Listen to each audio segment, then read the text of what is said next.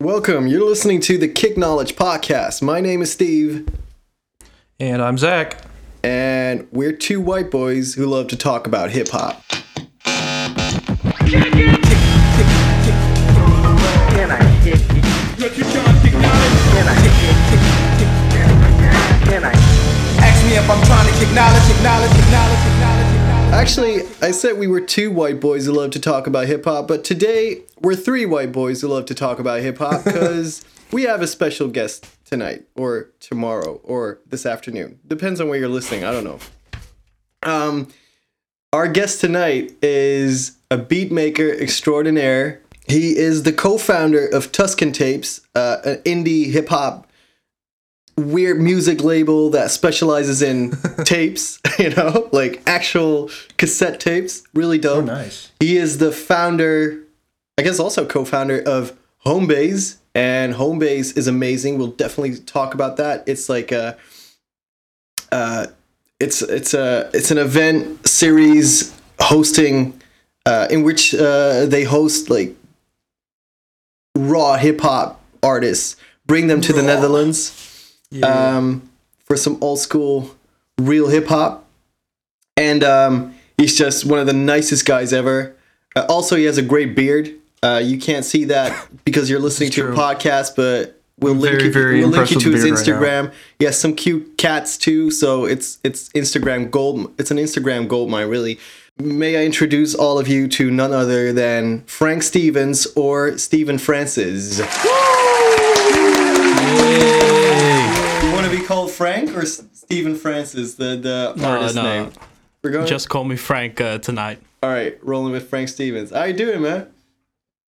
I'm doing great actually. Like it's weekend. We just had a couple of uh, busy shows, so now uh, yeah, I'm I'm taking my time. I'm uh, how do you say it? I'm reorganizing the house with my girlfriend. So, Oh, that's uh, good. Nice, It's been nice. kind of busy, but uh, yeah, I'm doing great. Nice, nice. Good to hear from you. Nice. All right, so um, I don't think I said this yet, but you're from my hometown, right? We know each other from back in the Netherlands, from Groningen Yes. or Groningen. Uh, as, Groningen. but that Okay, like I've always joking. wondered. I always feel like I'm saying that wrong. like when I tell people about the podcast, and I'm just like, it's me and my buddy Steven who goes to university. Uh, I don't know how to like bring it in. Like I'd never know because I've heard Steven. I've heard you say it like. I don't even, I can't even do it. I'm sorry.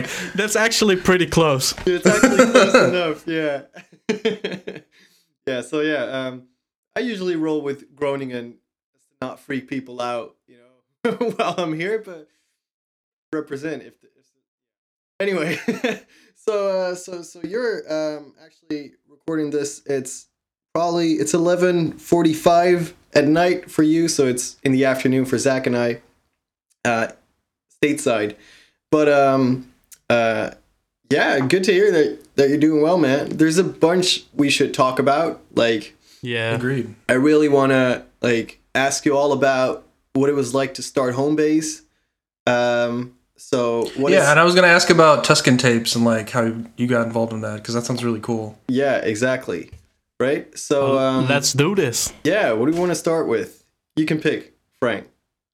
Well, I I heard the both of you talk about like your first uh, encounter with hip hop. So like when you were young. yeah. and okay, that's it's kinda good. weird for Yeah, me Tell me how because you got I'm- into hip hop.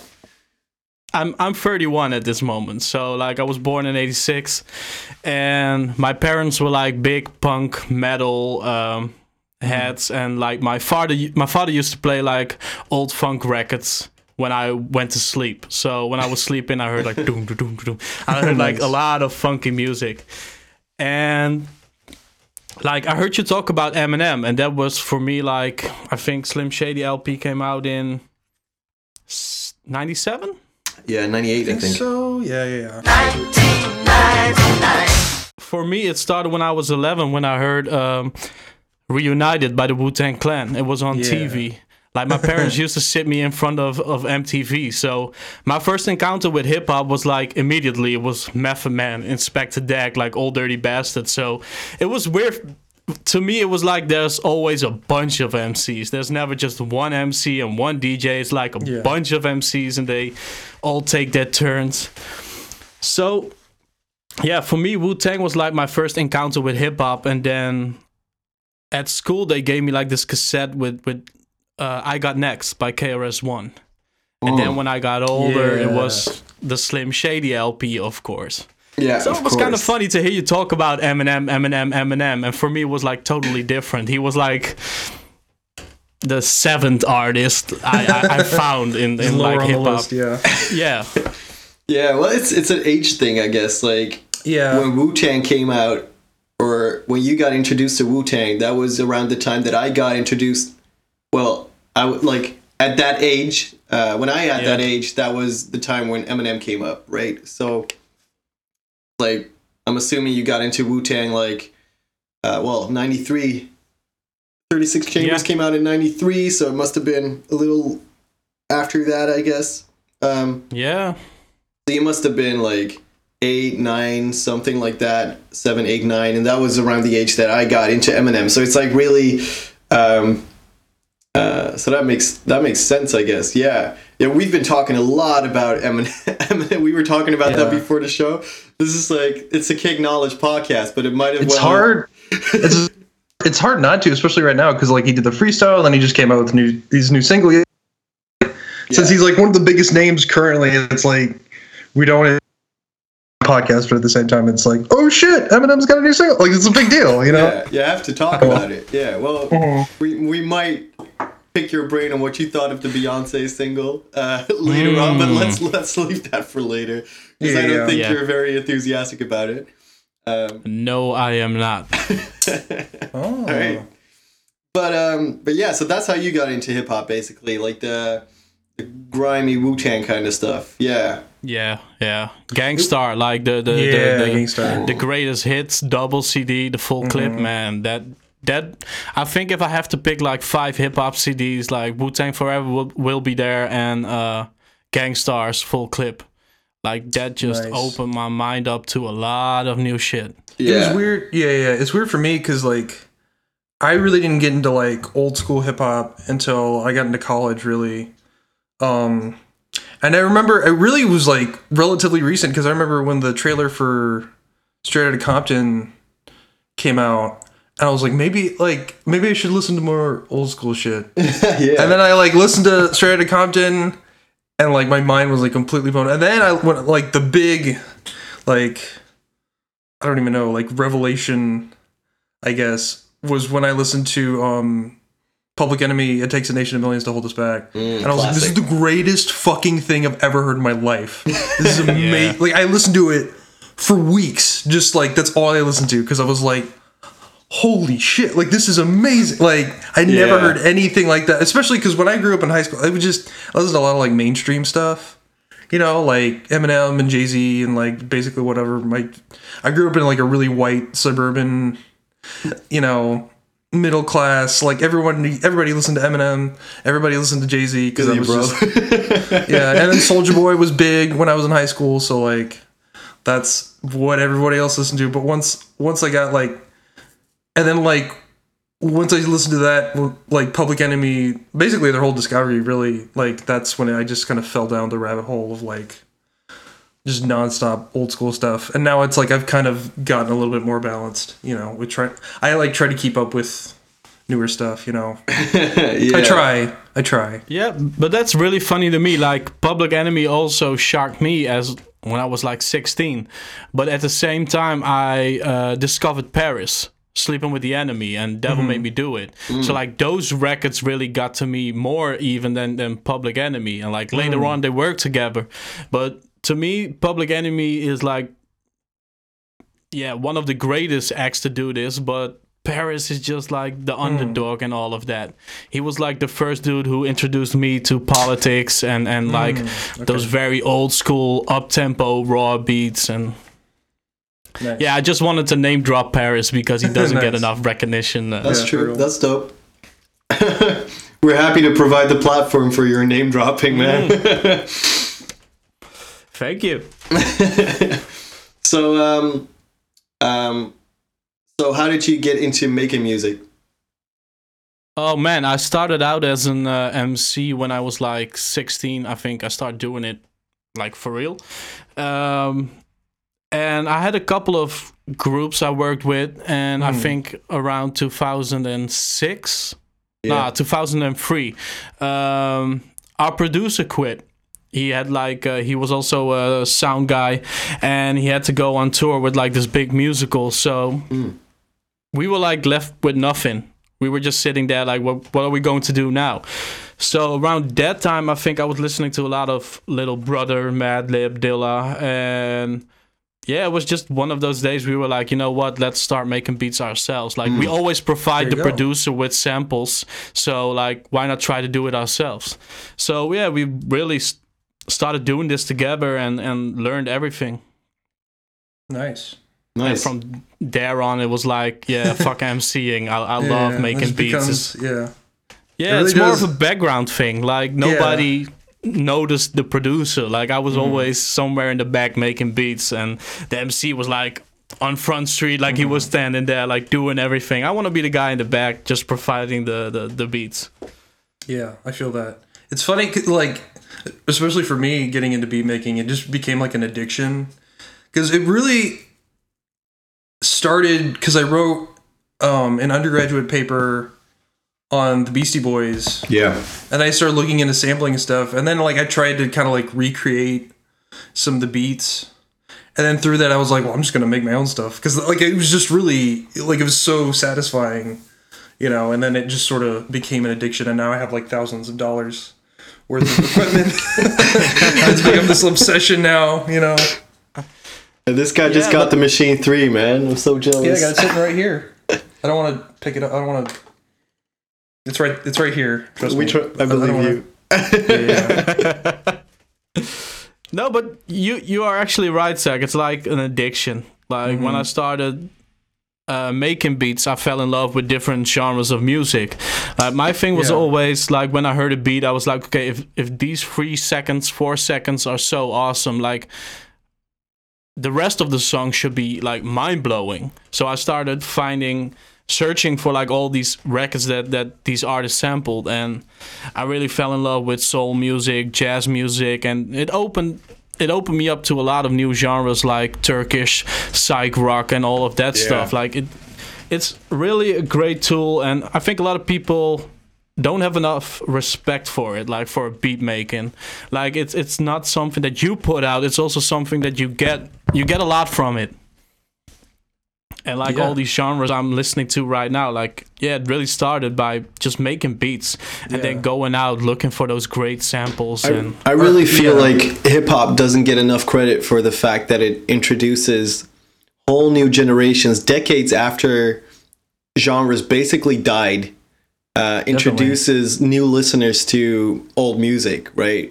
Like, yeah I mean, there's got to be hundreds of thousands of people who discovered like Mhm. acts like I don't know James Brown or Yeah, all yeah, this yeah. kind of stuff just because they fell in love with this one drum break that was sampled on a Nas record or something, right? Mm-hmm. And then yep and that I don't think hip hop gets enough credit for that. I think hip hop gets an, a lot of shit actually for sampling, like oh you're You're just this- stealing. you're yeah. stealing, you know that all cliche. And we've, I mean, this is, I guess, listeners, this podcast listeners. I mean, we're probably preaching to the choir in that sense, you know, like Oh yeah, yeah. but, but it's i just I, I just feel like hip-hop doesn't get enough credit for the fact that it one doesn't really steal but it it makes use of right and then 2 Mm-hmm. it introduces uh, people in a fresh way to to all this music from back in the day so i uh totally. i totally feel you Yeah.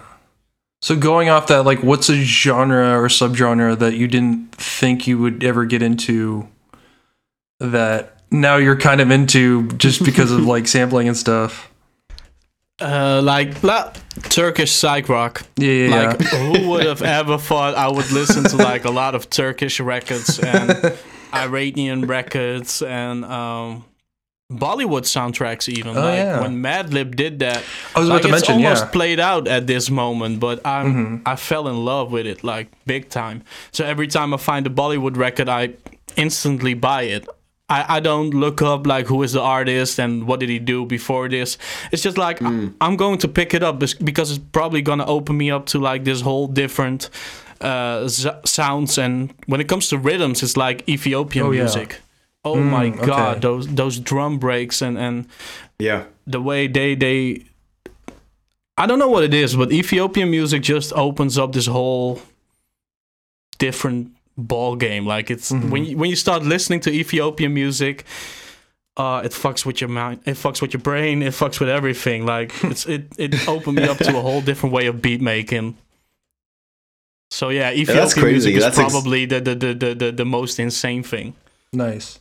Nice. But Yeah, well, also uh, Polish jazz. Polish jazz is like my, my my my favorite thing ever. Like if I hope a lot of beat makers are listening to this, and I hope they stay away from Polish jazz. Like I went to uh, Krakow with my girlfriend, Yeah. and I was just like, I don't care what you are going to do, but I need to go to a few record stores and like find some Polish jazz records. And there's this Do one collection digging, called Yeah. yeah, there's this one label, I guess it's called Polish Jazz. And they only release like 76 records, I guess.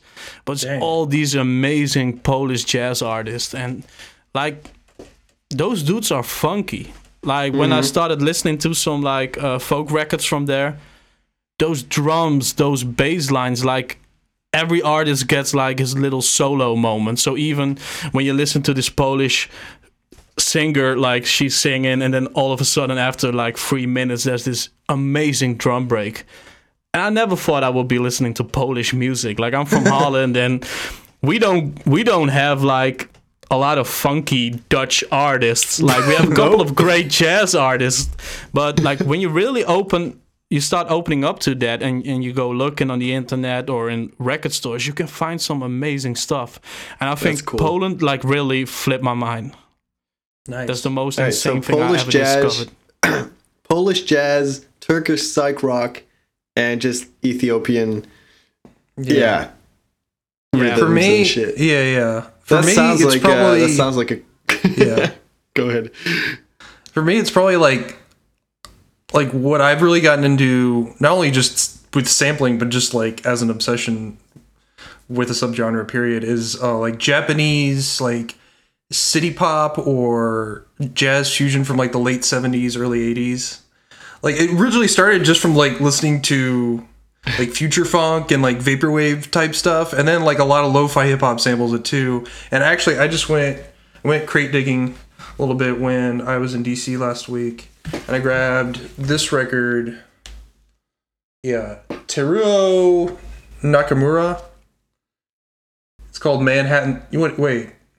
Yeah, it's called Teruo Nakamura and the Rising Sun. The album's called Manhattan Special. This is a kick-ass record. Holy crap! And it was like four bucks. Like, well, I don't even know. If, I, I don't even know if I'm gonna sample it. Like, I just thought it was an awesome record, and I was just like, dude, I gotta, I gotta grab this. Like, yeah, Yeah, it's just like with that subgenre specific, yeah, specifically, it's just like it's hard not to be happy.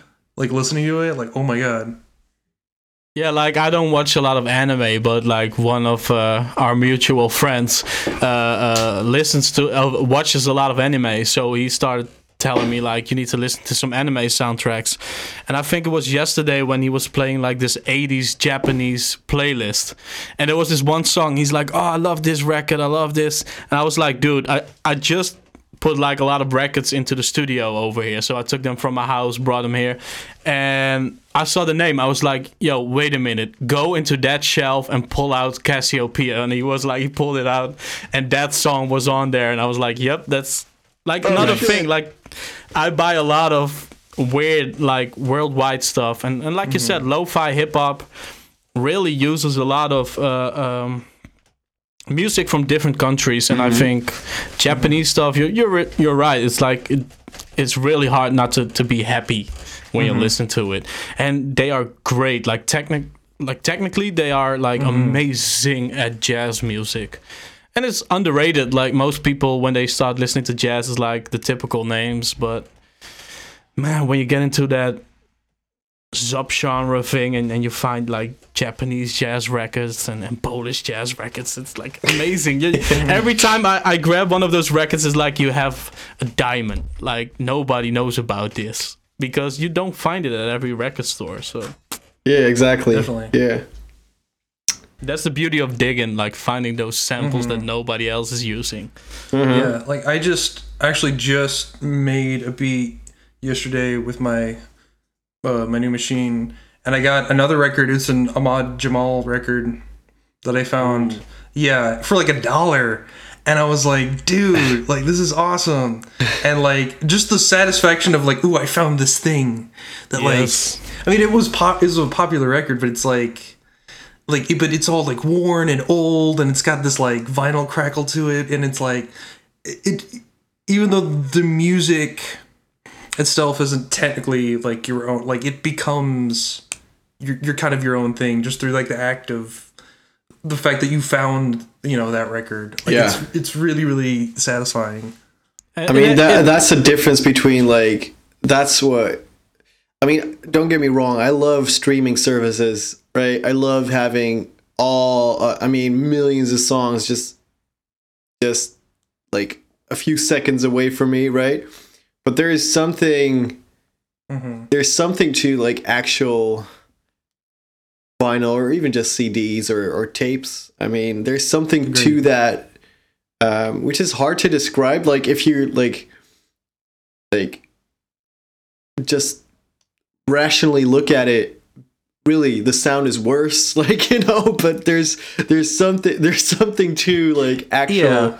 physical totally products, music. Yeah, Yeah, and it's so easy nowadays, like to just rip stuff off of YouTube or Spotify. Like that's, Yep. and I'm guilty of doing that. I'm just being like, oh, and then I, it takes like five seconds, and I'm like, there you go. And it, but it's not. It's the. It's just not as satisfying, I guess.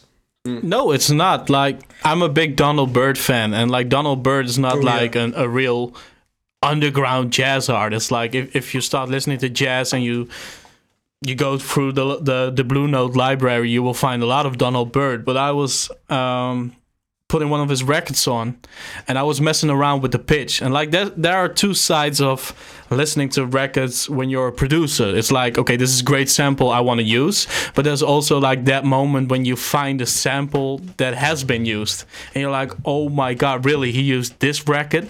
And I think I called Steven that moment when we were like listening to Donald Byrd, and I was messing around with the pitch.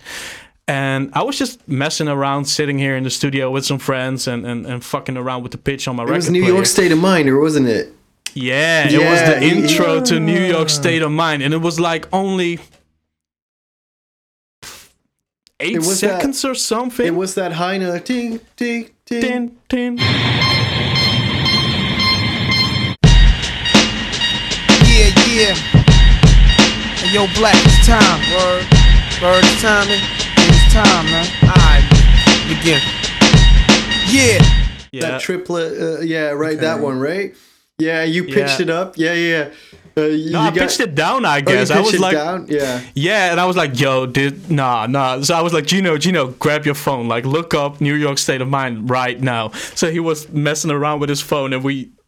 We were like high on music for like half an hour. Like this is so amazing. Like they just pitched it down, and like a lot of producers nowadays don't don't mess mess around with the pitch and all that. They just straight up sample a loop or they chop it up.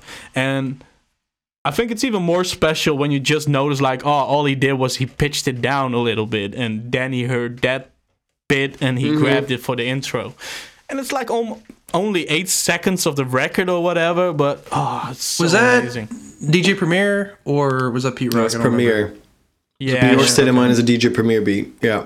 yeah. um, there's something I think that's one thing that a lot of people who don't make hip hop music, sample based hip hop music, that what they don't understand is that uh, sometimes the way the song uh, like is like the, uh, the the way the actual song is released to the public isn't interesting at all.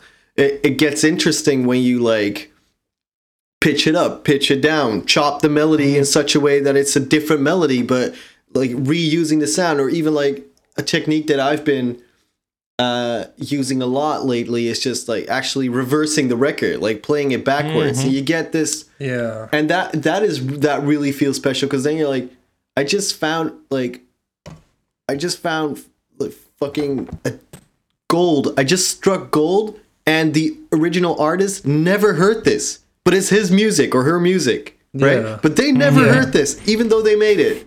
It's like the the whole concept of like of music being um like that is a temporal thing right? That that it's like it it's not a static thing. It moves in time like and the fact that you can even ch- like reverse time and get a totally different sound uh one that might be really inspiring that is what i really like and that is i mean that's just one of the 3 million arguments i could like i have why sampling is not stealing because like um you know you know what i mean like yeah, Yeah, it's for just real. For real. especially when you get like a when you change the pitch like i can see And, why yeah. if you just get a four bar or eight bar loop and you just loop it right you add like a And kick and a snare to it still that could be really cool but i can see why people think that would be stealing you know like Mm-hmm. Yeah. you just but it's like Mhm. uh, um, if you really manipulate the sample in a way that the artist never thought of doing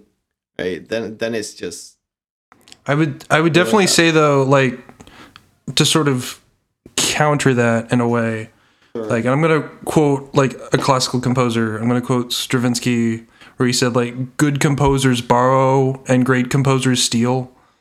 And I really really like that quote because I mean like there's a few beats that that I really love that like sometimes I feel like guilty for liking because they're like straight up ripoffs of like Yeah. like the going back to Eminem because we this this podcast we always go back to Eminem but like my name is like that's that whole beat is like almost uh, La unchanged Bicifra, right Oh, dude, like you Yeah, just you came up mentioned with my that you- favorite. Tell it. This is this is literally that beat. Few, two months ago or something, you sent me a video like, "Yo, Steve, look what I found," and I was like, "Oh, that's uh, uh wait, that's uh, uh, uh my name is right? Yeah, uh, like you found that sample and like, um, just through digging, I guess. I don't know how you came across it, but that is such a good. It's literally just a rip, of course, of the uh, yeah, but yeah. I love the entire record. I think I was uh, watching uh, the Defiant ones. Like, oh, the, the yeah, yeah, Defiant on ones. HBO. Yeah, yeah, the, the, I still haven't watched I it. was. Yeah. Oh, dude, like that's where I found it. I um, they were showing like the moment when Eminem and Dr. Dre were making That's uh, "Hi, My Name Is." Yeah. So I heard that loop and I was like, yeah, okay, I know the track. And then this dude started singing in the background and I was like, yo, this sounds amazing. So I went out to look for that sample. And when I found it, I, I also found out like Ninth Wonder used it, I think, on a little brother record as an intro. Like just a little part like, you're the best there is. Oh, okay. And like Yeah. th- that's one little part like somewhere in the intro, but it's, It's um The Miguel also uses it on um the R&B singer. He used it on Yeah. his 2012 album, I think. All of a sudden there's Hmm. like that sample comes in there as well. It's a really it's so simple. It works so well. Yeah. Yeah, but that, that's another example of like finding a sample and then hearing the rest of the track and like falling in love with it immediately. It's such Yeah. a beautiful track, like from the beginning to the end. The way it builds up, like the moment you hear that "Hi, my name is" sample, Yeah. and then how it keeps building and building. Like it's an amazing song, and I would have never found it if I wasn't like into hip hop, into sampling. I would have never found that song. Like nobody would have told me like, "Oh, you need to check out that record. It's amazing." Like, and it makes it special. Like, mm-hmm. I'm pretty sure a lot of people like find that sample and listen to the track and f- fall in love with the track. And like that's something that hip hop does. You Totally. can look it up. You can look it up like, okay, so mm-hmm. where did he get this from? Or you can just bump into it. But like Or- with metal artists, it's like way different. Like a lot of people steal like th- these chord progressions on, on the guitar. Yeah. Like thrash metal is like a great example of all of that. But it's never like a real sound that somebody took in metal. But like in Mm-hmm. Yeah, hip hop, yeah. Mm-hmm. it's really this song that you discover. It's not like okay, so you use the same chord progression. No, it's like the exact same sound, but they just flipped it a little bit, and it's magic. To me, it's still So what do you magic. think? Like, because I'm I'm I'm trying to remember, and I can't. For for my name is I know that Dr. Dre. Well, Dr. Dre produced that track, obviously, but I know that Dr. Dre usually doesn't sample. He interpolates, right? He he replays Yeah. the. Did he? Was it the actual sample on my name is, or was it? Re- I'm pretty sure. it is. I like, think for that one it sure. was right. Yeah. yeah. Yeah. It sounds exactly the same, but like a lot of Dr. Dre beats have like samples that he takes the sample and then he sort of recreates his one by one. So he gets like a drum loop and then he mm-hmm. he replays it, but with a kick that he likes better and a snare that he likes better. But he so he's like sampling the composition more than the actual recording often. But I guess in, for my name is that Well, wasn't the case. also from a legal standpoint, it's easier to do that to just like recreate Yeah. the sample as opposed to like actually taking the audio because then you only have to get permission. You basically have to just get like a cover license, basically. Well, you get, like, Whereas if you publishing, like, actually- get, yeah. Whereas if you actually sample the audio, you have to get permission from whoever owns the audio and whoever you have to get like double permission. Yeah. And that tends Yeah. to be like it will. It's interesting too because if you notice like on basically uh, from like straight out of Compton to that whole like late eighties, late eighties, early nineties, where it was like the kind of the wild west of sampling. Like and straight out of Compton to like the Chronic, it's like he sampled way more, and then like with um Chronic two thousand one, like. There's way less samples on that, and if he did sample, he, he did what, what you just said, like he just kind of Exactly. interpolated. Yeah, yeah, yeah. Yeah, exactly. It's just legally, it's just way less of a hassle, you know. Yeah, but it's kind of funny to me. Like when I found that sample, I was looking up like the whole Slim Shady LP because to me that's still one of the yeah. best Eminem records. Mm-hmm. But the guy who doesn't get enough credit is like Jeff Bass. Mm, like okay. there are only Yeah. three Dr. Dre tracks on the Slim Shady LP, and everybody's always like, "Yeah, it's entirely produced by Dr. Dre and Eminem." But no, like Jeff Bass did a lot of that shit, and he was like responsible for. Um, Marshall Mathers LP in- too. yeah, but also Infinite. Yeah. So like he's right. like really one of those guys that doesn't get enough credit. yeah, like the Slim Shady EP, of course. I mean, that's what Dr. Dre heard. That was Yeah. the tape that convinced Dr. Dre. And the Slim Shady EP, like, those songs are all in one way or another. Almost all of them are included on the record. Like, some hardly even changed. They're just remastered. Um, yeah, I, I always feel like um, there's a lot of records. For instance, um, um, it said that the Marshall Mathers LP two. It said ex- it said executive produced by Rick Rubin and Dr. Dre. And people, oh, he's working with Dr. Dre again. But like, if you look at the track, like at the credits, it's three three beats by Rick Rubin, and then yeah, um, and then Dr. Dre mixed the drums on Berserk. And that is all that Dr. Dre really did in the studio for that record. It's like, uh, and there's this this sort of, it's almost a, it's um, it's almost like, sort of uh, this myth surrounding the relationship between Eminem and uh, Dr. Dre, but the really the the only real Eminem Dr. Dre album with them completely together, I guess, was um well maybe relapse. Hmm. I don't, I don't Maybe maybe Dr. No Dre. I think Dr. Dre was mostly involved with relapse, but if you look at the Eminem show, Eminem produced that himself mostly with uh with the Bass brothers, with Jeff Bass and um um and Marshall Mathers LP the same, and then Slim Shady LP. Well, we just talked about that. Encore is all Eminem beats basically. yeah. Um, Recovery is a bunch of producers, and well, Marshall Mathers will be two we just talked about. So that's pretty much the entire discography, right? There's not that many Dr. Dre beats that Eminem rapped over. I think Uh, I think when we talk about guys like Dr. Dre and even like Rick Rubin, and you could go even like earlier, like earlier sort of producers like maybe like Larry Smith or something. Who that maybe that's going too far back. That's like early, early hip hop. That's like Kurtis Blow and shit. But um. But I do think I just think like those guys coming from like a generation of producers that is a little bit more traditional to what hip or what what music producers kind of were at the time, like during the 80s, where it's like they were the guy who was like the head honcho and he would be, you know, behind the mixing boards and he would just kind of like guide the the musician or whatever. Like, whereas like as hip hop has evolved, the producer's role has kind of become more like the beat maker Yeah. you know, Yeah. and kind of had their own style and their own um way of doing things. Like you don't you don't hear about like a Dr. Dre beat tape. Like that's not a thing.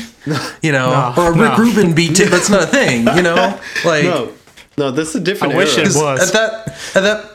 But with with those guys where they came from and with that kind of early generation of hip hop production, that was really a thing. You know, hmm. like with how they sort of came up and, and whatnot. But with guys like kind of if you look at like I don't know if I would say the second generation, but like I guess it could, you could say starting with Marley Marl kind of, and then like Pete Rock and J Dilla, like all of a sudden it was Yeah. like they kind of like there's a Pete Rock beat, there's a Pete Rock sound, there's a J Dilla sound, uh, there's a you know J Dilla Yeah. type beat, there's a Madlib type beat, like there's all of a sudden like producers done, kind of just came into their own like separate from from having to rely on an MC, I guess. Yeah, yeah, because like now instrumental, like I think it really started with Dilla Donuts, of course, but I think before that there were a lot of other artists who did the same. But Dilla Donuts really uh, put the focus on the beats. Like Oh, yeah. a beat tape, like the whole thing about Yeah. a beat tape is that's the reason we started Tuscan tapes. Like we really wanted to make beat tapes again, like cassettes with only beats, and like we will probably release some tapes with like MCs on it. But the whole instrumental thing is so special to me because that opened up like a new world to me when I was like all on my own, like no friends, and like I had a shitty period in my life.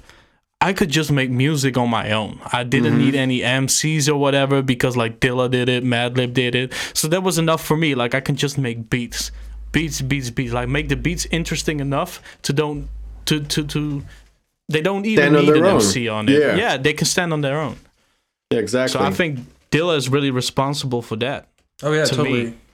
And I think that's a good set like a good producer, at least a good hip hop producer like nowadays, like if they can make good quality like instrumental beats just kind of like on their own without having to rely on an MC cuz it's like there's a good amount of I think producers just from like post you know posting on Reddit forums and stuff and interacting with other like producers where it's like they'll just make a four bar loop and then they'll kind of mm-hmm. just be like oh well once a rapper gets on it then it'll be and I'm like I'm like yeah but right now it's just a four bar loop and that's all it is so you really Yeah. have to like kind of the way the expectations are now is that like you, you have to be able to like kind of make your own song like make have your tracks like actually develop and kind of function on its own i don't i don't think i don't know if that's always true but Yeah, but that's how yeah. I found out about like uh, artists like Knowledge. Yeah I know oh, yeah. Mm-hmm. Knowledge as an instrumental dude. Like he just made these awesome beat tapes. Yeah. And then when he started recording with Anderson .Paak, like Mm-hmm. those tracks are amazing, but they still rely on like the real the, the knowledge sound, like the real Mm-hmm. chopped up, dirty beats.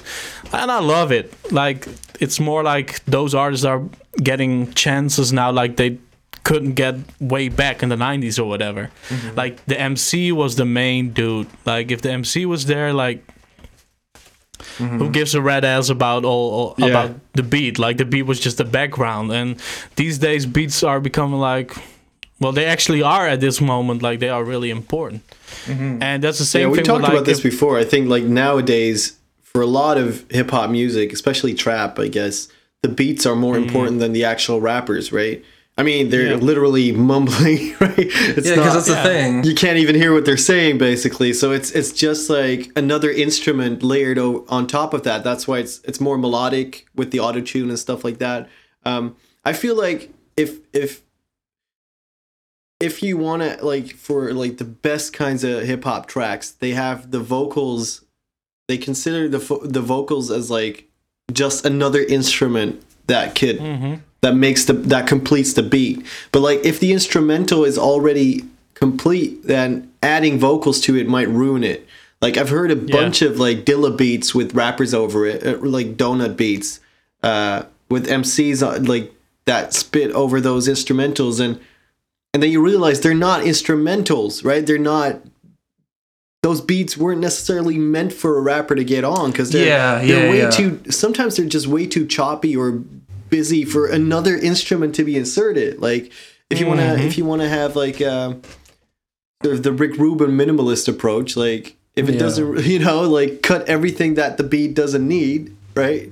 I mean, that's sometimes the case for, uh, for for like these beats that were intended to be just beats. Yeah, and uh, it. I feel really shitty when I'm saying like, "Oh yeah, Dilla was really important to me when it comes to that," but like in the broader scope of everything, like we have Cut Chemist who released uh, Litmus Test, like at the moment when Jurassic Five was at its peak, and like there were just beats, beats, beats, and even DJ Shadow Endtroducing was like an amazing instrumental Yeah. record, and you can say like, "Oh, it's not hip hop," it is. Like it's Oh, yeah. all samples, and it has like these hip hop vibes. Like to me, Flying Lotus is still hip hop. Oh, Yeah. totally. I had this I had this discussion with the other promoter here at the venue. He was like, "Yeah, when I can get Madlib, uh, I will book him on a dance night." I was like, "No, Madlib is hip hop." I, I was like, "If you want to put Flying Lotus there, I kind of get it, but he still Yeah. belongs with us. Like, Flying Lotus is still hip hop, and but you cannot say Madlib is like a dance artist just because he's only DJing. Like it's hip hop. It's really hip hop, unless Yeah, you well, go into the the, DJ with- Rels thing." That's why hip hop and rap aren't synonyms, right? I mean, hmm. you can have hip hop without rap, and you can, I guess, you can have rap without hip hop too. I mean, mm-hmm. No, but these days Flying Lotus is EDM. Like, get the fuck out of here. Like when you listen to his fir- to his first two records and like all of his beat tapes, like that's real mm-hmm. hip hop. exactly. For real. Yeah. That's and then g- kind of going off that, like when you look at kind of the current generation of like producers, like Flying Lotus is a good example, but then there's like other guys like like Jonwayne or Knowledge is a good example, or like I'm trying to think, Samiyam is great, um, where it's like they're just they're making this these really kind of nuanced sort of weird subgenres where it's like sometimes it sounds like EDM and sometimes it sounds like jazz and sometimes it sounds like R and B and then it but at the end of the day it's like who cares? Like you know it's it's good you know? Yeah. like Yeah. and and that that's that's what's really cool about I think like current kind of hip hop production that's going on right now is like people are like it's just use whatever sounds you know Yeah, sound but- the best All of those artists you just named, like that's why uh, Stones Throw is so important to me yes because you mentioned a lot of artists that has that uh, have been releasing like great records through Stones Throw, Mm-hmm. and like this one time there, there's this dude who taught me a lot about studios and and and uh, about how to record up here in Groningen, and he was working with this artist uh, named uh, Charanjit Singh. And he's like uh, a Bollywood. Uh, he he was a Bollywood artist, and he made like these amazing soundtracks. But he made this one record, and it was they still see it as like the it might be the first record to to to to create acid house so this dude was touring with him and i don't know how but he got to hook up with heems from Das Racist so I, okay. I get this call. I'm like home alone. I get this call like, "Yo, dude, you're you're a big fan of Das Racist, right?" I'm like, "Yeah." He's like, "Okay, so Heems is coming to stay in my house. So uh, yeah, why don't you just drop by?" So I'm like, this kid in Groningen, this white kid, like, holy shit, like I'm getting to meet Heems. but what I'm trying to to, to, to, to the, the point I'm trying to make, and like when I was talking to Heems, he was like really impressed how much Europeans love Stones Throw. And he did not get it. He's like, okay, Stones Throw is dope, but like, what is it with Europeans that you guys love Stones Throw that much? Hmm. And I think it's because they really kicked open the door again. Like when hip hop labels weren't that important anymore. Like I think Loud Records doesn't exist anymore, like Tommy Boy and all that. Like Stones Throw really was that one label, like with Peanut Butter Wolf just doing whatever he likes, whatever he wants. Like we would have never had Quasimoto if he did not right. discover that Madlib tape. We would have right. never had Mayer Hawthorne if he like I think the way the story goes is that Mayer Hawthorne just wanted to produce like hip hop beats. He was in this hip hop group from Canada, and he mm-hmm. was like, "I just want to make hip hop beats." But no, Peanut Butter Wolf has this one tape, and it's like, "This is amazing. You are singing. You are like making." great soul music. Like I want to release this. Stones Throw like really had this attitude, and and I think hip hop is big in Europe, but Stones Throw just opened us up to a lot of stuff. Yeah, and that was that was something I wanted to I wanted to ask you about is sort of like so in comparison to I I'm, I'm assuming you've have you been to the states before? Uh, I've been to Orlando like when I was 18. Uh, okay. Well, I, I'll I'll still try to ask this. Like, so what's kind of your impression of kind of like this is kind of a broad question, but like your impression of kind of like hip hop and kind of the state of hip hop, like in Europe, as a comparison to your impression of how it is in the states. Does that make sense? Yeah, it does. Um, I hope. Like, I think I have an answer for you, but I, I'm not really sure if it answers your question. But um, I'm really jealous of Steven.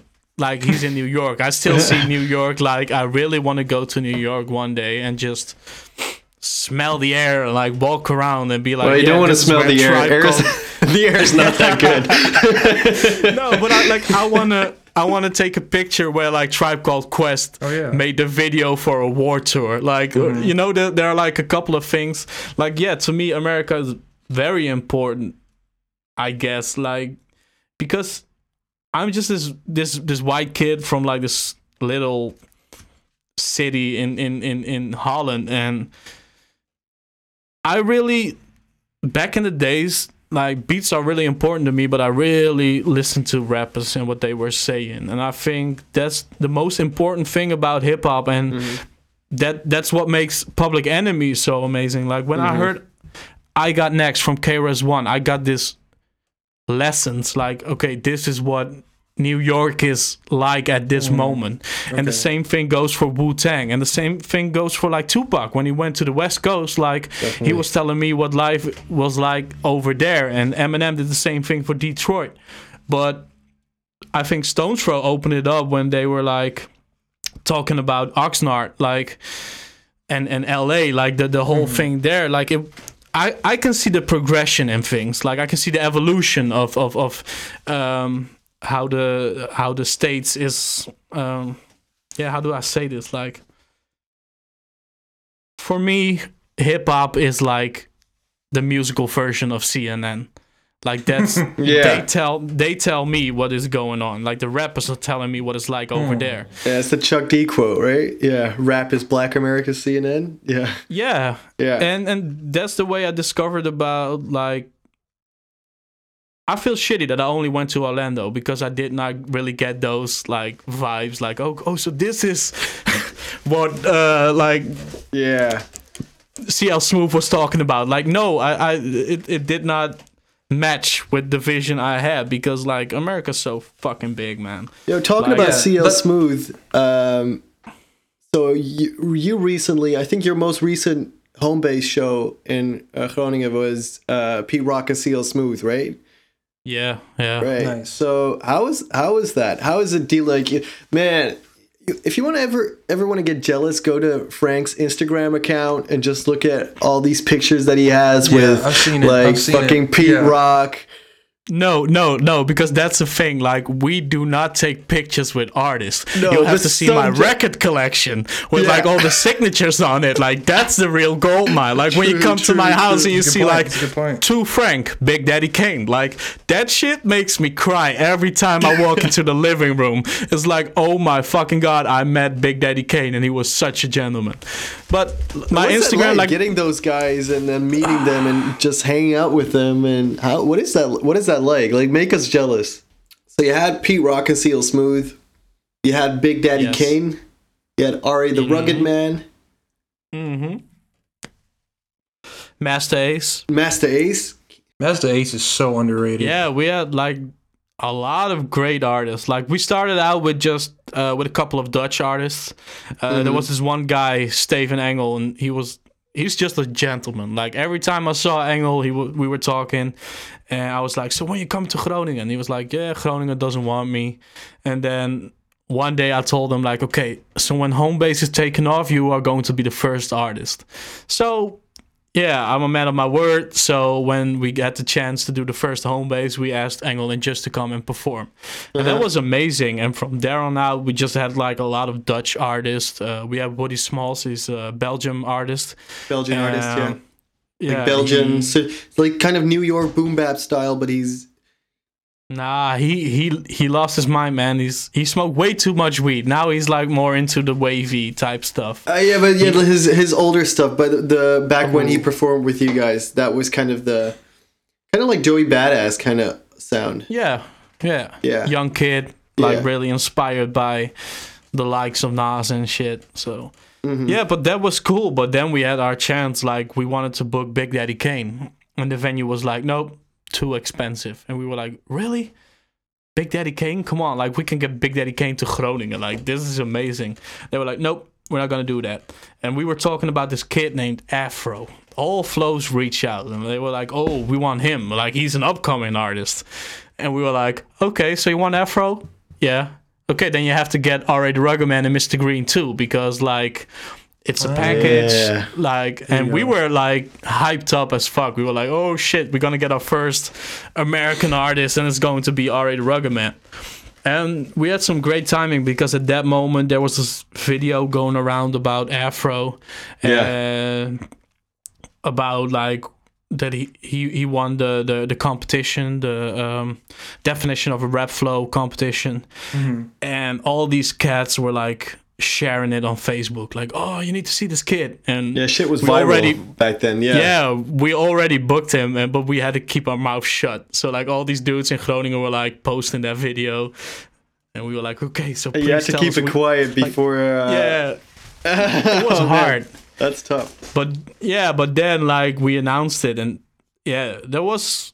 I think the moment when we started realizing, like, oh shit, we're doing something because R.A. the Rugged Man, Afro Green, that was an amazing show. And that really opened us up to, like, okay, so we can, like, I'm a high school dropout. I did not finish anything. Uh, I had this shitty period in my life, and I was like, yeah, I'm nothing. I can do, I cannot do anything. And then that moment when you start promo, promote, uh, that moment when you're picking up this promoter job and and you're booking these artists that's such an amazing feeling and R.A. the Rugged Man like that show was amazing like he really put us on the map and he really gave us a chance to like show the audience over here like what we can do You know the cool thing about that that is especially when you when you started getting these American artists like these legends.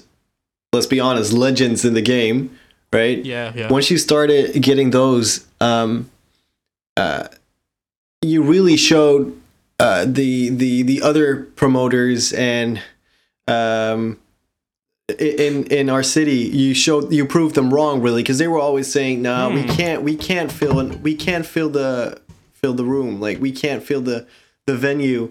Nobody's interested in that that stuff. And then you guys like all those shows are sold out right? Like uh, and people from all over the Netherlands are like driving up north to Groningen to see these artists and some of the Yeah, shows like, are even exclusive in the Netherlands right so um Yeah, the R.A. the Rugged Man show was exclusive. Like Exactly. a lot of people were mad. They were like on Facebook talking to R.A. the Rugged Man, like, "Why are you not coming to Amsterdam? Why are you going to those farmers up north? And like, there are only cows over there. You don't need to go to Groningen. It sucks. It sucks." And yeah, it kind of felt cool to us. Like, yeah, Yeah, it's an exclusive show.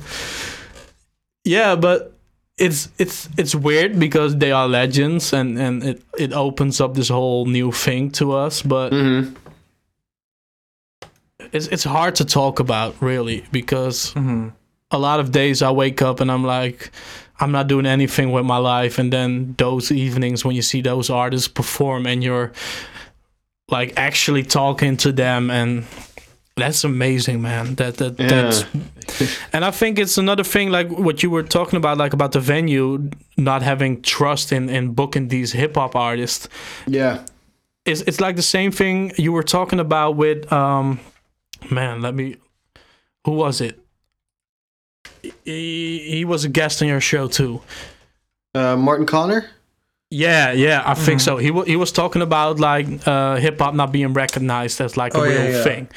Uh, the thing over like with venues over here, they are like, okay, so hip hop shows they are terrible because people don't buy any drinks. They just buy this six pack of beer and they put it in front of the building, and they go outside to smoke and they drink their beers and then they go inside and there's no we we don't get any money from the bar and and that that's their vision about hip hop. So the ticket sales need to be like the ticket sales need to be like really, really, really great. Yeah. And then we can make some money. But the bar, like, nah, nah, they, they don't buy any drinks. Yeah, we proved them wrong. Like, there's a lot of drinks being bought at the bar at these hip hop shows. So, mm-hmm. but it's kind of shitty because you you you keep walking into those people who who do not see the same thing that I guess all of us are seeing Yeah. how amazing hip hop mm-hmm. is, how important it is, and how it should be respected like as a real genre of music. Yeah. Like these venues are like, no, no, we don't need any hip hop shows. But like And- the fact that we managed to book artists like Masta Ace and Big Daddy Kane and Pete Rock and Yeah, CL. Smooth, like that really it feels like we showed them. yeah, it's weird. Like when you're 12 and you're listening to these artists, you're never like, oh, one day, one day I Oh, will yeah, totally. meet them. And because all these artists go to Amsterdam. Like the funny thing was when I picked up R.A. R.A. the Rugged Man, he was like, so where are we going? Where's the hotel? We're going to see Amsterdam, right? I'm like, no, we're taking the train and we're going two hours up north, up north. And he was like, really? But like management told me I was performing in Amsterdam. Like, no, Oops. the Netherlands is way bigger than Amsterdam. So it was kind of funny because he did not know what to expect. Like, he was just like, we're gonna have two days. We're, we're having a day off in Amsterdam. I'm gonna show Afro and Green like uh, uh, the, the, the the the the red light district and coffee shops. I'm like, well, we also have prostitutes and and weed in Groningen. So don't worry about that yeah. It, it, it's kind of weird because like I'm used to go uh, uh, to Amsterdam for shows. There's one time I bought a ticket to go and see Madlib, and I was like, "Oh shit, I'm such a big Madlib fan. I'm going to see Madlib." So I had to take the train to Amsterdam. I mm-hmm. come there and like first we get Egon. So Egon is doing this like killer DJ set. Then it's like, so here's J Rocc, and I'm like, oh shit, I'm gonna see J Rocc live. Mm. Amazing set. Then I'm like, oh shit, I need to take the train back to Groningen. I missed Madlib completely. And then afterwards, the day after, I'm hearing all these stories about yo, Madlib brought J. Rue the Damager and Guilty Simpson, and like everyone, everyone was there. It was such an amazing show, and like it sucks, and that's why we started this. Like the only thing we were getting was like KRS One once a year, and like for mm-hmm. ten years straight, he was here like every Oh year. wow. And I love KRS One. Like he did some amazing stuff, but every year, like it gets tired. And then we have Yeah, Pharoahe Monch. exactly. We have Pharoahe Monch one year, and yeah, it's amazing and and it's cool. But we were like, there's more. There's more out there. There are more artists we we should get. So yeah, that's I'm, I'm thinking of this. Uh, you and I, we Frank, we went to that show together. It was uh, Talib Kweli was in uh, Iswalla. Oh, Um, and he was there, and he thought he said, "What up, Amsterdam?" And everyone was like, "Boo!" so, oh wait, where are we? Oh, Yo, wait, but, like- Zwali, Zwali, is it Zwali? but that was dope. Like when when Pete Rock got on the stage at the home base show, we was like, so. What up, Gro- Gro- Groningen, Groningen, Gro-" and he was like struggling, and like the whole audience Oh was like, God. "Yeah, he Yeah. knows where he's He at." got it. because like a lot of artists do that, like, so, well, what up, Amsterdam? But we never is- had you that. know, the thing we is never that, had that. they land in Amsterdam, right? They land in uh, uh, Amsterdam airport, and then they take a two-hour train ride or something to Groningen. But Yep. if you land at JFK in New York, and you take a two-hour train ride. You're basically in Manhattan, right? So you're still in New York, right? Like, it's um, Well, we're, I'm I'm in Texas right now, which is basically like half the size of Europe. and like for me, pr- pretty much. and it's like for me like because there really isn't because i'm like in east texas and i'm a few hours a few hours drive from houston which the, the hip-hop scene in houston is like huge um but like the, the, there really isn't much of like where I'm, I'm at. I'm living like a pretty small town in the middle of nowhere, and it's like there really isn't. But it is cool because it's like I'm a few hours drive away from both like Houston, which has a huge hip hop scene, and Austin, which has a huge just indie music scene. Period. Yeah. But um, so yeah, I'm gonna go see Jonwayne next Thursday in Austin, which I'm excited Oh. about. Yeah, yeah, yeah. Yeah, I missed him a couple times here in Oh. Holland. I really want to see him live. Yeah, Like Jonwayne is amazing, man. Mm-hmm. like definitely, like especially, um, when I got to talk to him, like definitely one of the more underrated. Have you watched any? I I don't know if you've watched any of it. He did some live streams on Twitch. Yeah, yeah, man, it's fucking awesome.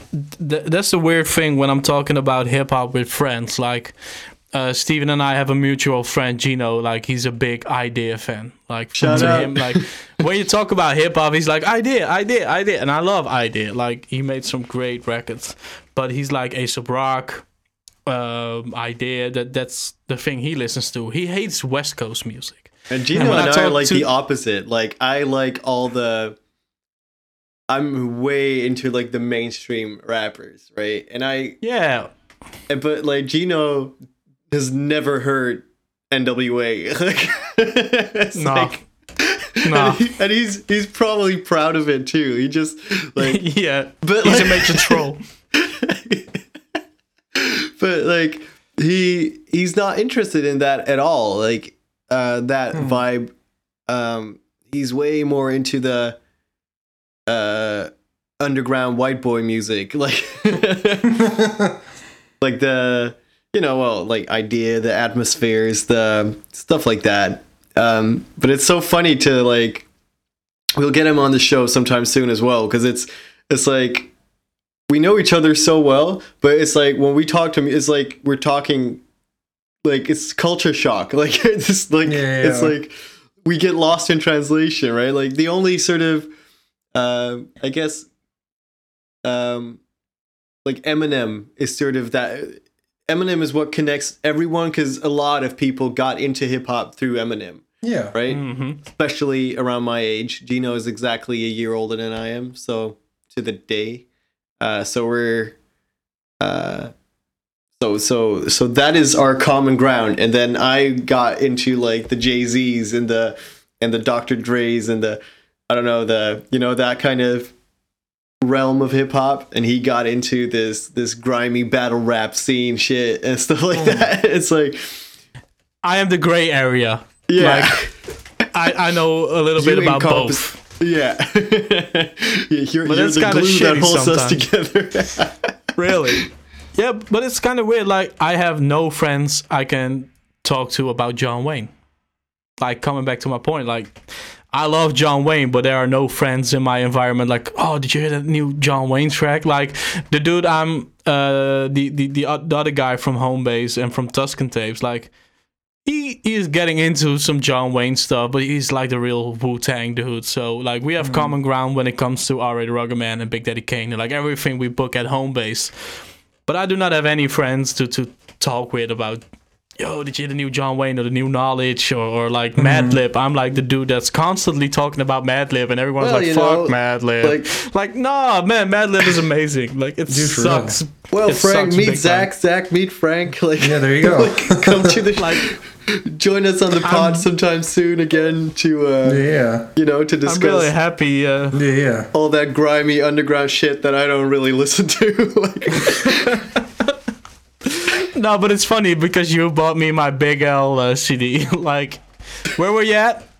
Copenhagen. Finland, in Helsinki. Yeah, I got Oh, you Helsinki. lifestyles of the poor and dangerous, man. Like. Oh my god, nice. I'm not really sure if you have it in your collection. I so- do, man. I, I had it. I had it, and that's you were so jealous of it. Every time you came into my house, you look at my like record collection, which is admittedly not nearly as big as yours. like not even ten percent. Ooh, that's something we haven't talked about. Okay, like record collection. So like how big? Yeah, man. Frank is Frank is like like if he never bought any record like if he didn't buy records he he could own a ferrari i think like if you look at his like his there's way too much money in that collection of yours man No, man. you could have a fucking mansion yeah, I was smoking so much weed back in the day that when I quit, I was like, okay, now let's buy some records. So like all my weed money got into records and shit.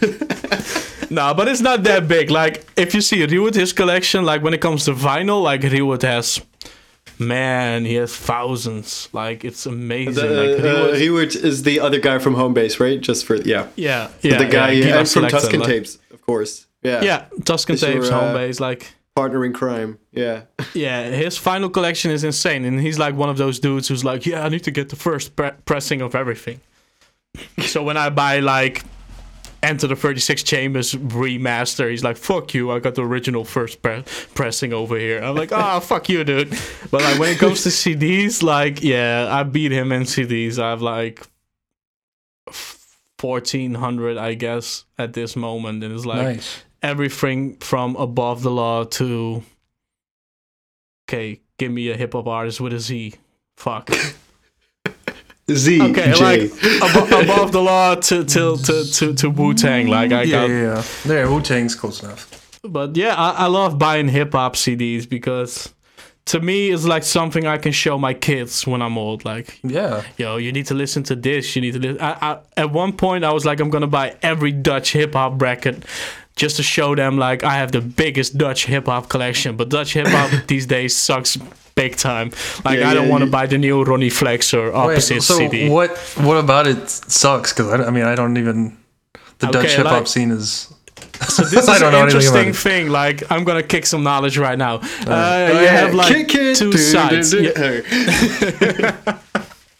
You- you, have two sides. You have like uh, I grew up on that uh, Osdorp Posse, the whole Djax Records era, and Djax was this um, this woman named Miss Djax, and she had this label with all techno and shit, and she started releasing like these old Dutch hip hop CDs, like 24K and uh, Osdorp Posse, um, that's really raw hip hop. It's like to me, Osdorp Posse is like if you mix uh, Public Enemy with a lot of it's it's like that all it's like the old um ah fuck I what were they called? Like the production team behind Public Enemy. I'm The so Bomb Squad. ashamed right yeah it's like old Bomb Squad beats mixed with like I cannot say Thunderdome because that's like the the the, the hard techno music like nobody knows outside of Holland but they mixed it yeah. up with like a lot of movie soundtracks. And it was big like you need to play some Osdorp Posse right now, Steven. I- I'll give you a track. You need to be like blast that shit. Dit kan er maar één zijn, een type zonder pieper, hier ben ik Wat ik zal meteen ruim gaan dieper dan de Titanic Jou ken ik, je vindt je eigen stijl ingewikkeld Als een jarige die schrikkelt, blijf je onderontwikkeld It's insane. It's like really big sounds, but to a lot of people, the rapper wasn't fluent enough. Yeah, he they was can't like, rap for shit. It's good. It's like very. No, he's flipping me "I'm off giving right you now. the middle. Yeah, I'm giving you the finger. Fuck No, you, dude." Um, no, like Def P is like he's a huge personality on on wax, but he's not a technically not a good rap rapper, right? Um, I'm, I'm, I, I do not agree with you, and we had this conversation a lot of times. but like, Def P taught me a lot of shit. I, I see him like, I, I it, it's way easier to say because Holland is not that big, so I can say he's like the Chuck D of Holland. But he he really talked about like politics and about things you will go through in life. Like he taught me about depressions and uh, having your heart broken. And oh yeah, I told- mean, like let's be clear. I'm not talking about. I'm literally talking about his his flow, right? Mm-hmm. Yeah, I his know. flow is just. but J- Djax was really important to Dutch hip hop. yeah. Like we got the Spookrijders, Osdorp Posse, like Casto and Onderhonden. Like nobody knows what I'm talking about, but like they were really, really, really, really important to Dutch hip hop. And then like years later, you got all these kids who grew up on Tupac and Eminem, and they are starting to make like really different hip hop. So they're back in the days, I was like, I want to have this big Dutch collection, like I just said. But nowadays, like Dutch hip hop is not the same to me as it was to Steven or Gino. Like they grew up on on Opgezwollen, and to me, Opgezwollen was like really dope back in the days. But they really changed their sound, and I think that if you check out Dutch hip hop right now at this moment. you will hear some whack shit. Like, yeah, but like I feel like if we talk about uh Opgezwollen, I feel like they really had a sound that was unique. Um Yeah. compared to like um cuz I feel like a lot of I wrote an article it's not coming out until probably a very long time from now, but I wrote an article on the history of Dutch hip hop for um so I don't know if I can even say this, but uh, it's like a hip hop atlas project by uh, Greg Schick, among others. Oh, okay.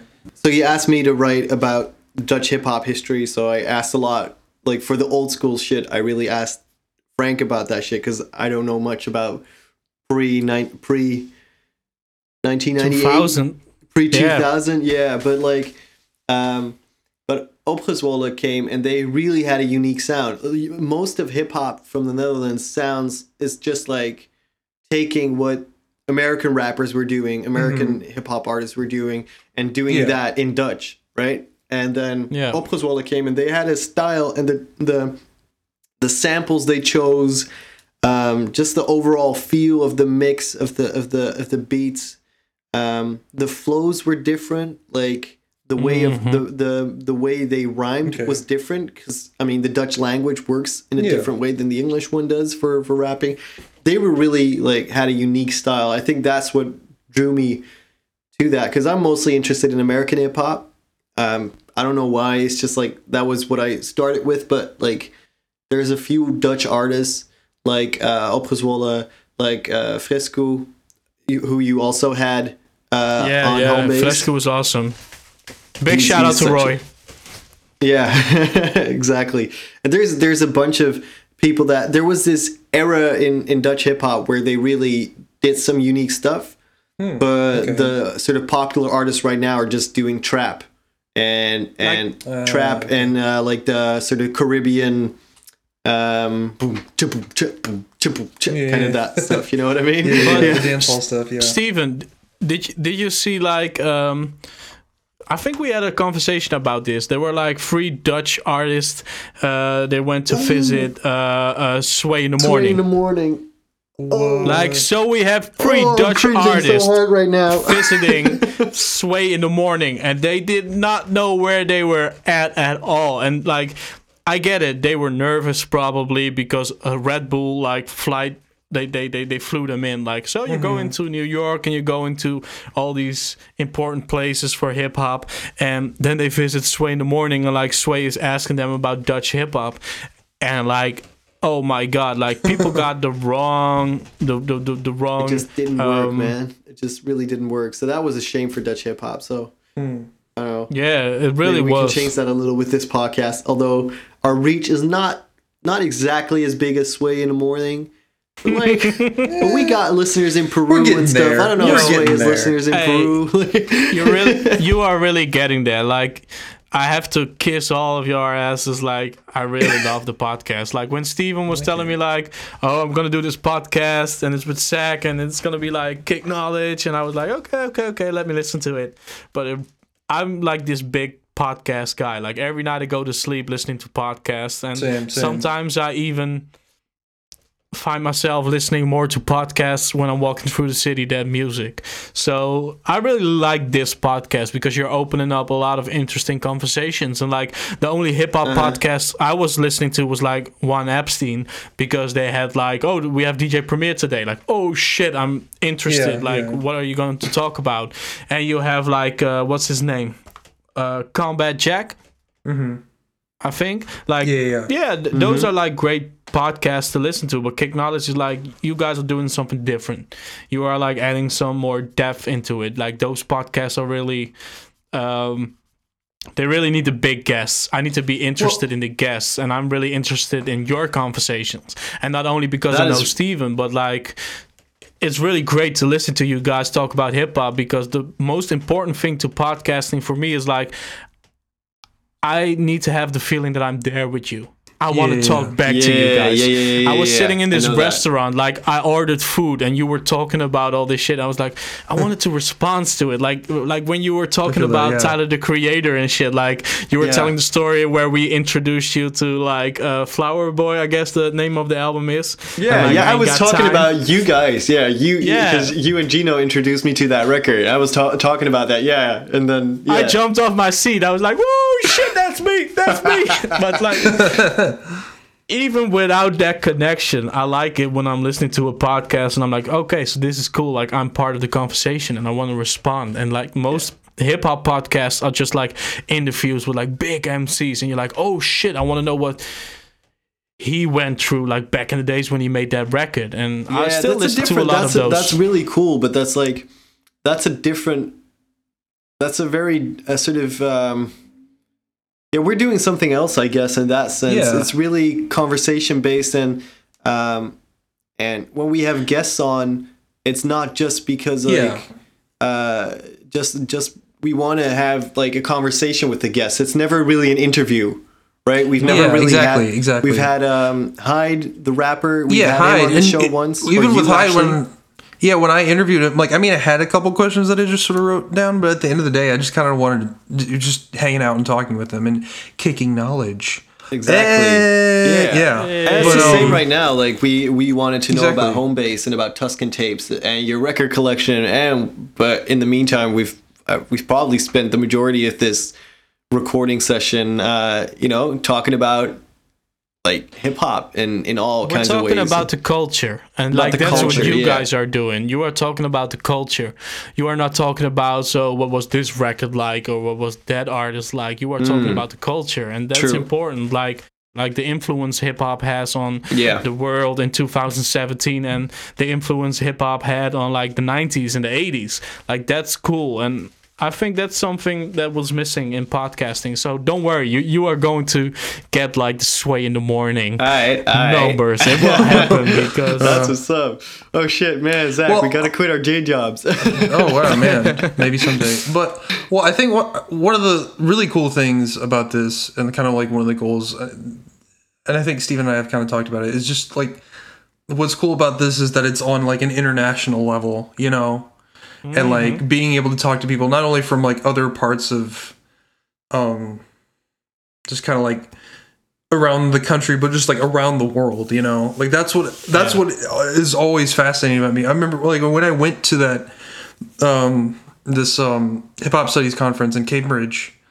Like it was like this international hip hop conference, and like that's there where we was met, entire so, like, yeah, yeah yeah. And like there was like so much about hip hop on a worldwide scale that I just didn't even know about. Like I Mm-hmm. didn't even know existed. Like there's a whole like battle rap scene in Finland that I was like, oh whoa, that's a thing. I didn't even know that yeah, was a thing. Real. That you was know, a cool like talk, by the way. Maybe we should get Yeah. on the podcast once. That was a I cool I mean, it's just, you know, like what, opening that up. I think opening it up to other people who are listening as well is like showing that this isn't just like a something that happens like in the states, even though it, it, it has its roots in the states, but it's it's definitely like this world. It's become this worldwide culture. you know, when we were setting up this podcast, I, I also thought of not calling it kick knowledge, but the fifth element, right? To Mm-hmm. the fifth element of hip hop being knowledge, which was like uh, I believe Afrika Bambaataa said that, right? That was his quote. Yeah. So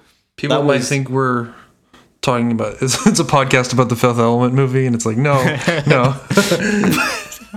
no Bruce Willis to be Yeah, found no. over here. We get like a one star rating, and it's like I thought this was about the Bruce Willis movie. This is garbage. like, Where's Chris Tucker, man? yeah, uh. but like yeah it's it's it's really about like taking that approach of like critically looking at the culture at the music uh, in my case that the language um a- anything in between and just and just discussing that uh, kind of going off, and we've talked about this the past couple episodes. Is just kind of like talking about our frustrations with like how we want this sort of culture to be respected, you know, and taken seriously. And there's a part of me that feels like if we're not already there, we're getting pretty damn close. Nah, this may be a real dumbass thing to say, but like to me, hip hop is really one of the few cultures where you can still add something to it. Even if it's mm, just yeah. like a little a little stone, like a little brick in the wall, like you can everybody can add something to this. And when I see people like especially to us, like over here in Holland or the Netherlands, how you want to call it, like I'm really fucking proud that I see Steven doing all of this. Aw. Like when I heard Steven talking st- talk about all of this, I was like, nah, man, really? You're going over there and you you are going to talk about hip hop like the whole day, and it's gonna be about all these different things like flows and beats and like the culture itself and. It's not the same, and it's cool to see like people like Steven doing all of this. Like when I went to your lecture about Tupac at the university, it was so fucking cool to see like one of my friends talking about hip hop to like all Yeah, these you were there, people and, and shit. Like that was so cool, like seeing all these sixty year old white dudes like listening, like, hmm, okay, so that's what Tupac did, and I was like, yeah, damn right, that's what Tupac did. Like, Yeah, I remember you come were on, sitting. man, open your Um, eyes. That was like you Open were your sitting in the front row, I think, and you were there, like le- leaning back and just nodding, like, yeah, yeah. that was fun. It's cool, man. Like I don't get paid for promoting. Like everybody's like, "Oh, you're a promoter now. You're you're you're getting Big Daddy Kane to perform here. You're like probably swimming in the go- in, in, in money." Like no, like no, Uh, it's like about the we culture. don't get It's about the culture Yes, yes. Like and the about autographs culture. on the on the records. Mhm. mm-hmm. Like nobody can take that shit away from me. Yeah, there you go. Like I said, Well, I everybody mean, can we're, add. we're not can making still add anything on this podcast either. This is just for fun, right? Um, so this is just for the culture. Yeah. Any, I mean, we are absolutely not against sponsoring. I'm absolutely not against like selling out. Yo, get and- Tracklip, get Rap Genius, like get Yeah. all those folks to sponsor You you. listen, guys. anyone working for them? You listen right now? Like, hit us up. We'd be more than happy to, you know, if you throw throw some some some dollars our, our way. Um, Yeah, we will make it rain. Yeah. We will definitely make it rain on your ass. Yeah. Give us your dollars. But really, like every day when I wake up, like I listen to a lot of metal and jazz and everything. But like hip hop is just something that that's like probably my number one love ever. Like nothing can beat that shit. Like hey, hey, don't tell your opened me up girlfriend to- that, man. Oh, she's probably gonna be listening to this. Like, what? So what? What about me and the cats, huh? so what about our house? Like, you love hip hop more than me? But no, like, yeah, it's really cool to talk about you- to to talk about hip hop with you guys. Like, that's so fucking weird, man. I appreciate it, man. It was a really got a really good conversation, uh, Frank. Thank you for being on. Um, Uh, it's it's an honor, man. well, likewise. Um, is there anything you still want to plug? Like, I don't know, any projects, any like Man, like every project I'm doing is so like Netherlands based, like Holland based. Like I'm doing everything here, but like I promise you guys, like tomorrow I'm gonna like update my SoundCloud page and like Yeah, like all the that. beats have been like three years old and shit. So I'm gonna put some new stuff up on there. So yeah, yeah. Make sure SoundCloud.com beats by Stephen Francis and beats by just Stephen make sure Francis. Yes, just make sure that like when you see like this hip hop legend, tell him to go to Groningen f- perform at home base, and then I'm uh, then I'm happy. that would be awesome. All right. Well, thank you for being on, man. It was uh, it was a pleasure. All right. So this has been, I think, episode ten, maybe I Nine. don't, I don't know. Nine? Is it nine? number nine. I have no idea. It's it's. Because we just did eight last week. oh, that's true. Seven was the one we just posted. Yeah. All right, so this So, has been the latest episode of the Kick Knowledge podcast. Thank you for listening. Um, if you like this show, make sure to follow us on Facebook, uh, Kick Knowledge Podcast. Uh, follow us on Twitter, Kick Lower Dash Knowledge. Um, by the time you you hear this episode, we probably already have also have an Instagram account, so make sure to follow that as well. Um, and check us out on sure iTunes. to yes, make sure On- to subscribe on iTunes. We're on Stitcher Radio and Mixcloud. Yeah, and of course use our website, our Yeah. website kickknowledgepodcast.com. Or it's kick yeah, kickknowledgepodcast.com. BigKnowledgePodcast.com. Um, yeah. And leave a review on iTunes like I did. Yes. So Exactly. review. Make sure to rate five stars. We mm-hmm. appreciate it. Yeah, because like that that allows us to spread the word. All right. Peace. Can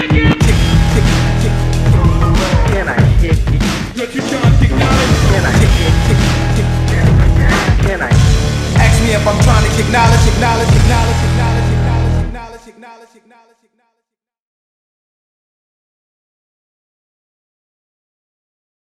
You were so jealous of it every time you came into my house. You look at my like which is admittedly not nearly as big as yours. like not even 10%. Ooh, that's something we haven't talked about. So like how big if you look at his like his there's way too much.